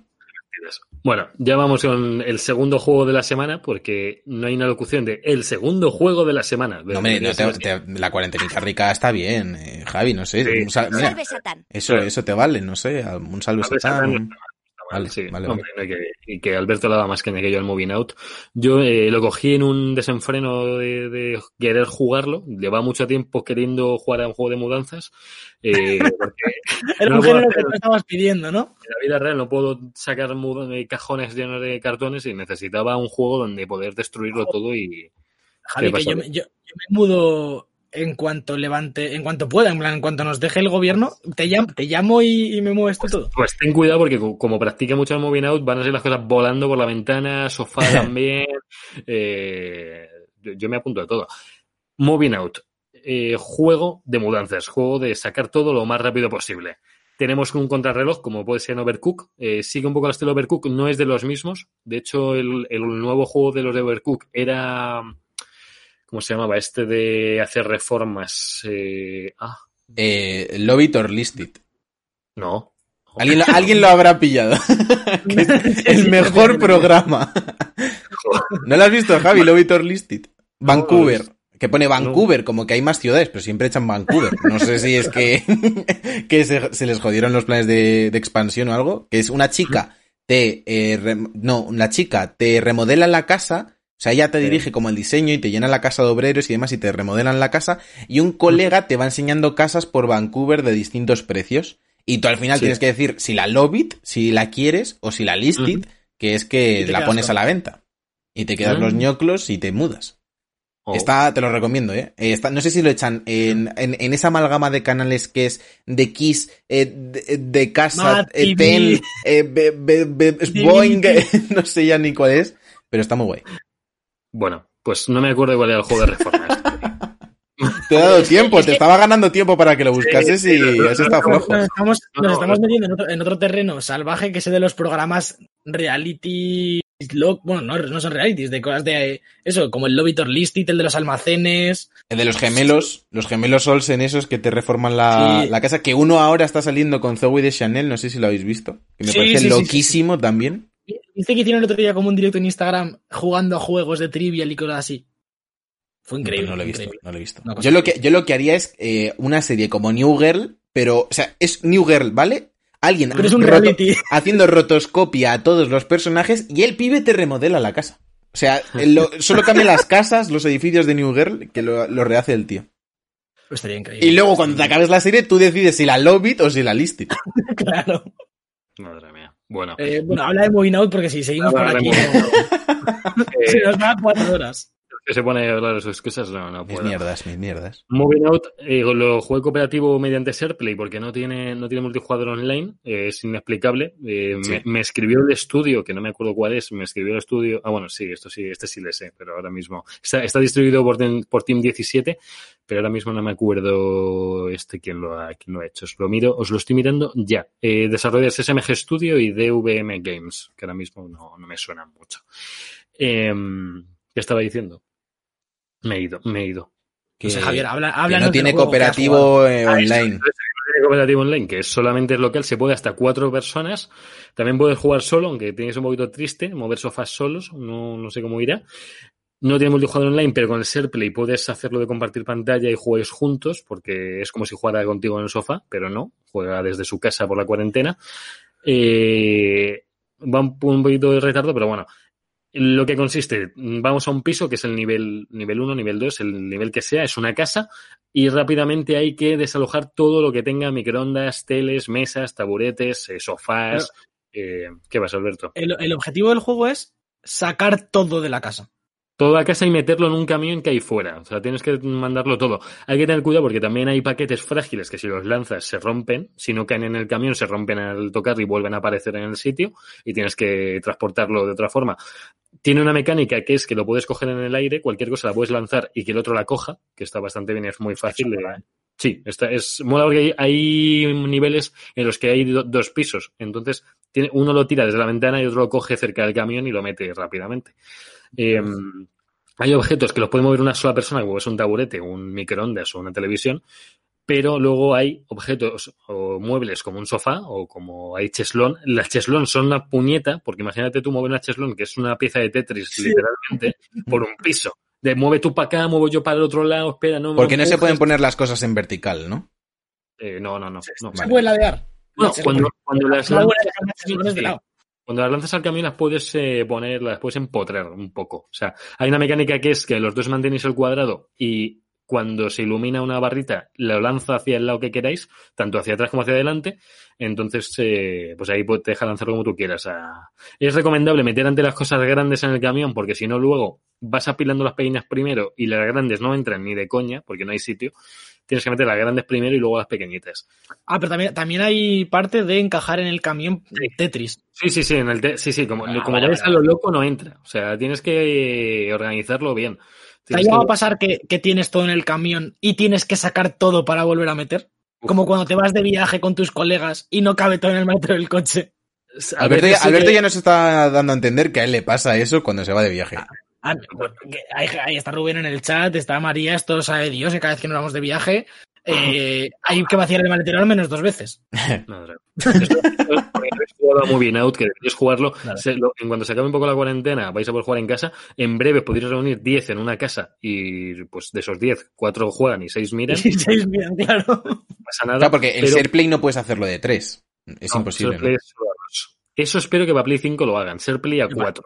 Me Eh, parece muy loco que este juego no tenga online, ¿eh? Pero muy loco. ya, eso, les, eso les dije yo en español, les dije, es muy loco. Y, y no, me ¿Cuánto, ¿Cuánto cuesta el juego? Este Este salió a 25. Ojo, Eh, no, eh. es, no, es indie, no es indie menor. No, eh, no, un- no, no, no. Para no tener online 25 ñoclos ya pueden haberme modelado 300 cheslong. Mm, Porque- sí, hay 300 cheslón. Eh, es realmente no es un indie pequeño, es un es de la calidad de Overcook, seguramente del mismo estilo, pero sin, Sí. pero sin cocinar. Eh, el Overcook salió también como a 20, 25 el 2, o incluso un poco más caro, incluso. ¿eh? Overcook está a lo mejor un poquito por encima. Al Overcooked le podíamos dar un día con el Game Pass en directo, Sergio. Porque Aunque Game Pass sea- lo, lo tenemos en la Play. Ah, Regalaron ¿lo- el ¿El 2? el el 1, el uno. 1. Ah, yo digo que está el, en Game Pass está el 2, el nuevo, la novedad. Si Esos juegas al 1, no, no vas a jugar al 2. te lo ¿Esos aseguro. tienen online? Pero, pero, pero ¿qué, qué pasa? ¿Que, que el 1 tiene una historia muy profunda y el 2 la recupera o qué? ¿Eso tiene online? no, No sé. Eh, sí, sí, sí, tiene online alguno, sí. Eso es un poco raro porque, claro, si jugando con Giris online te puedes volver loco, como no. No, hombre, pero para Ya, jugar ¿eh? nosotros un día. Que es que yo con mis colegas, cuando jugaba al Overcook, eh, teníamos que parar la partida, eh, ver, oye, tú haces esto, yo lo otro, no te muevas de aquí, yo hago esto, no te pongas a hacer otra cosa, no te muevas rápido, no sé qué, eh, tú concéntrate solo en los pedidos, otro que Mira, solo hace- Hacemos, Creo que el League hacemos una cosa. Como vamos a hacer ahora un mini stream eh, post podcast, Sí. ponemos el Overcooked como posible juego para la gente, si lo quiere ver. Luego lo ponemos. Cuando se acabe vamos a hacer una encuesta y vamos a Pero meter el no se puede Overcooked. jugar. ¿Por Hoy no qué? se puede jugar, hay que descargarlo. Pues si eso pesa 10 megas. Nada, ocupa poquísimo Overcook, 300 megas como mucho. Sí. Alberto ya está preocupado. ya- Alberto ya está pensando en qué juego va a borrar para Claro, que le claro. quepa al Overcooked. Yo ya, desde, desde las actualizaciones del Call of Duty, que un giga te hace liberar 500, tengo miedo. Yo estoy pensando, Alberto, vosotros que jugáis solo a Warzone, ¿por qué no borráis el que juega juego? solo a Warzone. Bueno, sobre Yo todo juego jugáis multi Warzone. También Ya, juego bueno, pero no se puede borrar una parte. Eh, No, pero puedes instalar solo la parte free que ocupa menos que todo el juego. No, pero yo juego al multi también, joder. Ya, bueno, No pero tanto. no- nunca me hicierais jugar al multi. A mí cuando queráis nos metemos. Eh, habría que meter también el Moving Out en esa porra, aunque solo jugamos o Sergio y yo, o Alberto y yo, pero hay que hacerlo. O jugamos los tres y nos vamos alternando, pero Hombre, yo pero eso, soy eso como- es un día que seamos dos, porque hoy est- estando tres que uno mire es un poco bajona. hombre, pero Ahí, por yo digo ya que vamos a poner una, una encuesta, pero si no votáis Rocket, Rocket League no vamos a hacer caso a esa encuesta. O podemos hacer la de siempre, la de jugar un partido, de- o de lo que, o partida, o nivel, o de lo que queráis vosotros, y luego irnos al Rocket League. Que también es posible. No pasa vamos a cazar peces, ¿eh? Yo a mí el juego me enganchó, el de los peces, Sergio, así que a lo mejor Bueno, tienes que sí. retomar. Sí, sí, sí. No, no, empe- empezaron a subir los views, pues yo no digo nada, pero la gente aquí quiere verme pescar. Sí. Tengo una pregunta, Javi, del Moving Out. Eh, ahora, ahora sigues con el análisis, pero tienes la parte de vaciar la casa, Sí. que es como, digamos, la mecánica base, y luego tienes la de rellenar el camión, que si no lo rellenas bien, la has liado. Hay una parte de volver a amueblar otra casa, que sea como un juego estilo Cities Skylines, que estés Eh. una hora colocando sofás. No, hombre, no, no, no, no. Esto es moving out por algo, no, no es eh, moving La- in. La parte, la parte Animal Crossing, de, de Moving Out cada nivel es como una parte muy frenética de sacar Mm. cosas, y luego tienes tres cuartos de hora para amueblar una casa, No. cambiar las hay, una, hay una opción que mola mucho que es que puedes soltar un bofetón y esa mola. No sé por qué eh, puedes pegar a tu compañero porque sí o puedes pegar a enemigos que hay en algunas casas hay fantasmas por alguna razón o hay algún gallo que sale por ahí corriendo eh, o una tortuga que, que te muerde la cola, o sea el culo. ¿Qué, Eh, ¿Qué cola? sí, sí. ¿Qué cola? ¿Qué tienes tú? Sea, eh, la parte de atrás, vamos. Eh, sí, sí hay tortugas salvajes, que de repente hay un, vecino que, es, que tiene una tortuga y te va molestando todo el rato mientras vas con el sofá. Eh, sí, sí, sí, eh, no sé. Luego, además, cuando ya has completado una vez el, el nivel, que lo puedes completar dependiendo del tiempo, nivel oro, plata o bronce, como en cualquier juego de estos, te, te ponen tres sub- subobjetivos para la segunda vez que lo quieras hacer. De, por ejemplo, había uno que era mete una canasta, porque hay un escenario en el que hay, pelotas de baloncesto y hay una canasta y consiste pues en meter una canasta. Aquí tengo una movida que Sí. me parece muy mal cuando este tipo de juegos te ponen los objetivos la segunda vez que te pasas el nivel. Pónmelos desde el principio. Que la Mm, bueno, no, no- ¿No os parece? En plan, eh, esto lo- hay, hay como dos modalidades. La, por ejemplo, Gears Tactics lo hace, que cuando te metes al nivel te pone el subobjetivo de que no muera nadie, no sé qué. Pero lo de que tengas que jugarlo una vez y luego la segunda te los es den. en este caso, Alberto, son subobjetivos que de verdad los tienes que hacer aparte, porque no son fáciles de hacer. Eh, o sea, fáciles te digo de que no lo vas a hacer en oro. O sea, lo bueno de hacer esos objetivos es que no hace falta que lo hagas con medalla en oro, plata Ah, o bronce. Es de vale, completarlo haciendo el gilipollas. Yo tengo una otra pregunta. ¿En qué, en qué plataformas ha salido? ¿Ha salido para Switch también? Eh, sí, ¿no? estaba para Switch también, sí. Yo que es un estuve a buen juego de punto Switch. Estuve Voy a ver cuesta. pero por el- lo del SharePlay y tal, es que para jugarlo yo Ya. solamente en local, digo, mira, por el SharePlay por lo menos puedo. Ya cuando ya. todo lo pase, lo- lo- Pero sí, sí que es verdad que en situación normal, eh, situación classic, no cuarentena, eh, la que hemos vivido los últimos años, normal, eh, es juego de Switch. Para jugar en local, Sí, el juego. buena- Sí, sí, claro. Porque Sí, sí. eh, tú puedes, puedes jugar dos personas y el tercero con SharePlay y no se puede, ¿no? Mm, Pues no lo sé. hombre, imagino que sí. No había pensado. Porque, porque al final le das control sobre un mando, Sí, pero tú lo- en la Play puedes tener hasta cuatro mandos. Claro, que en el menú este te pone el presiona el X para seleccionar el personaje. Entonces, en cuanto se mete el del SharePlay, tienes otro X más, como si estuviera aquí. ¿Mm? Pues lo, tengo- lo puedo probar, ¿eh? Lo probaré, porque lo, lo tengo aquí tres mandos. Que me he metido en la Switch a buscar cuánto costaba el Moving Out y han salido esta última semana como 25 juegos de estos de novios japoneses. ¿Pero qué? que no sé por qué. ¿Cómo De que- estos de, de, hacer- de ligar. de Enchanted in the Moonlight, Princess Closet. Princess Closet. He encontrado, he encontrado el juego de las reformas. Se llama Tools Up, que no, no me salía. Ah. Este es el de la misma gente de Overcook, que no, no me salía, aunque... el- Ahí está, ahí está Princess Closet, ¿eh? Sí, sí, para la gente del podcast le va a hacer una gracia esto o increíble. Bueno, oye, hay, hay que darles algo de contenido exclusivo a nuestros viewers. Pero bueno, hasta aquí, hasta aquí yo creo el mini, el mini análisis de Moving Out, que yo creo que está- bien. Eh, No he jugado demasiado, habré jugado 6-7 niveles. Creo que tiene 30 niveles, más los DLCs que le quieran meter, porque es un juego, es carne de DLCs, porque al final son pisos o casas encantadas o lo que sea. Eh, le pueden hacer lo que quieran. Eh, de hecho, Eso hay- molaría tener un creador de niveles. Sí, sí, pero.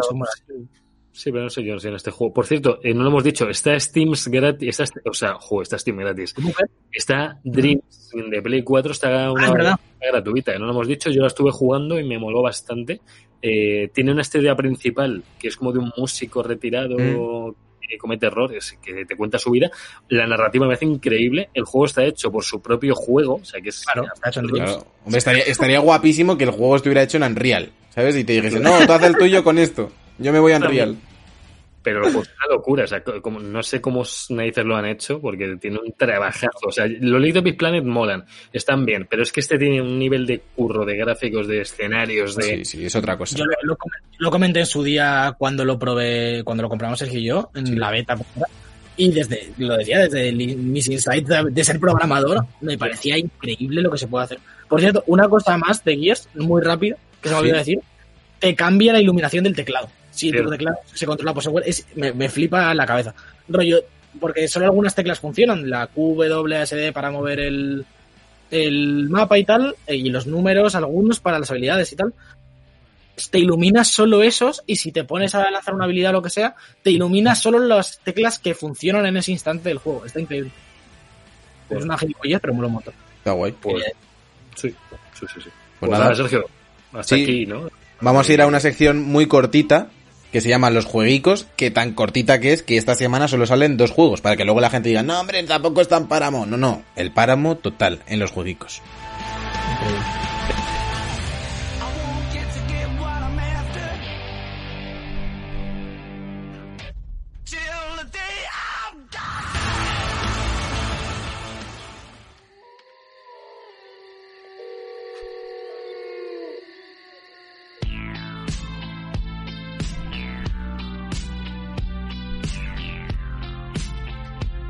Los jueguicos.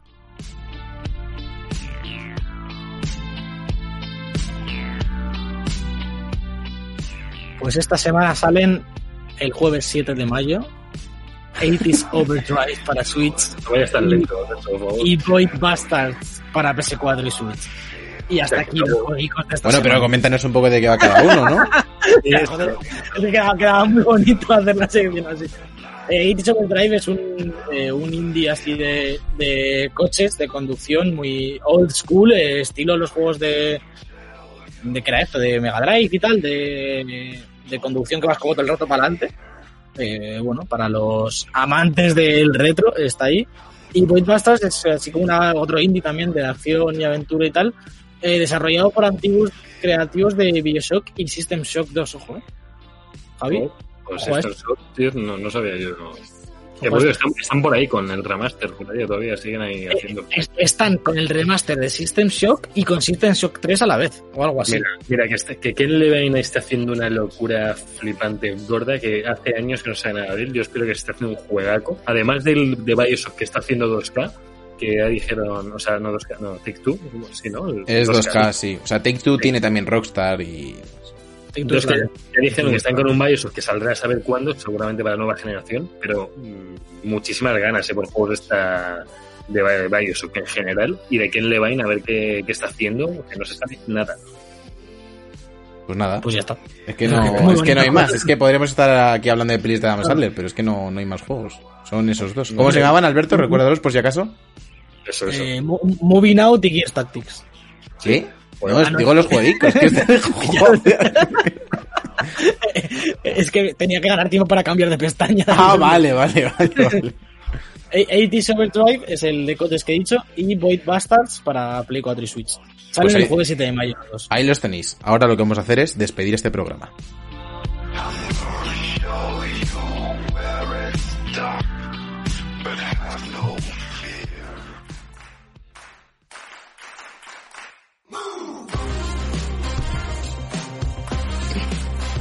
Y hasta aquí este decimosexto programa de la quinta temporada de The Book Life. Ha sido un placer, como siempre, estar con vosotros, Javier López.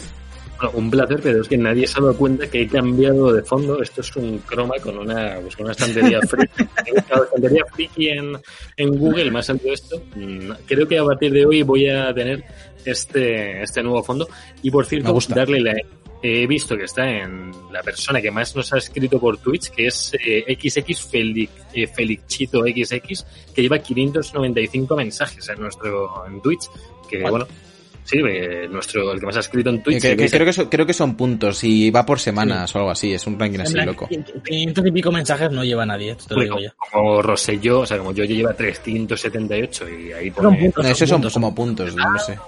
le pone messages, eh, seguro. Es como puntos de mensajes, sí, Javi, no, no le busques el sentido, no lo tiene. Muchas gracias a Alberto Blanco también por haber ¿Qué- venido. ¿Qué, qué, qué cuento yo ahora después de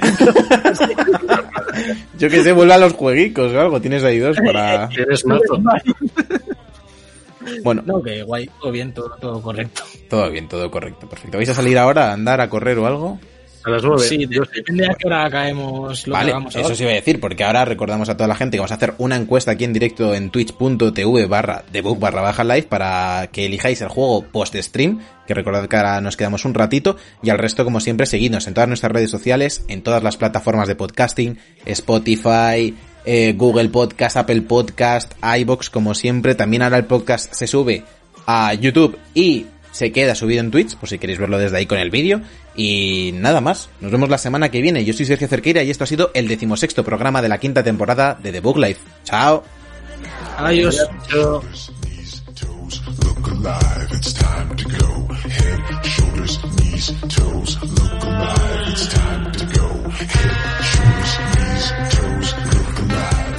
The Book Live, un programa de videojuegos bugueado con Javier López, Sergio Cerqueira y Alberto Blanco.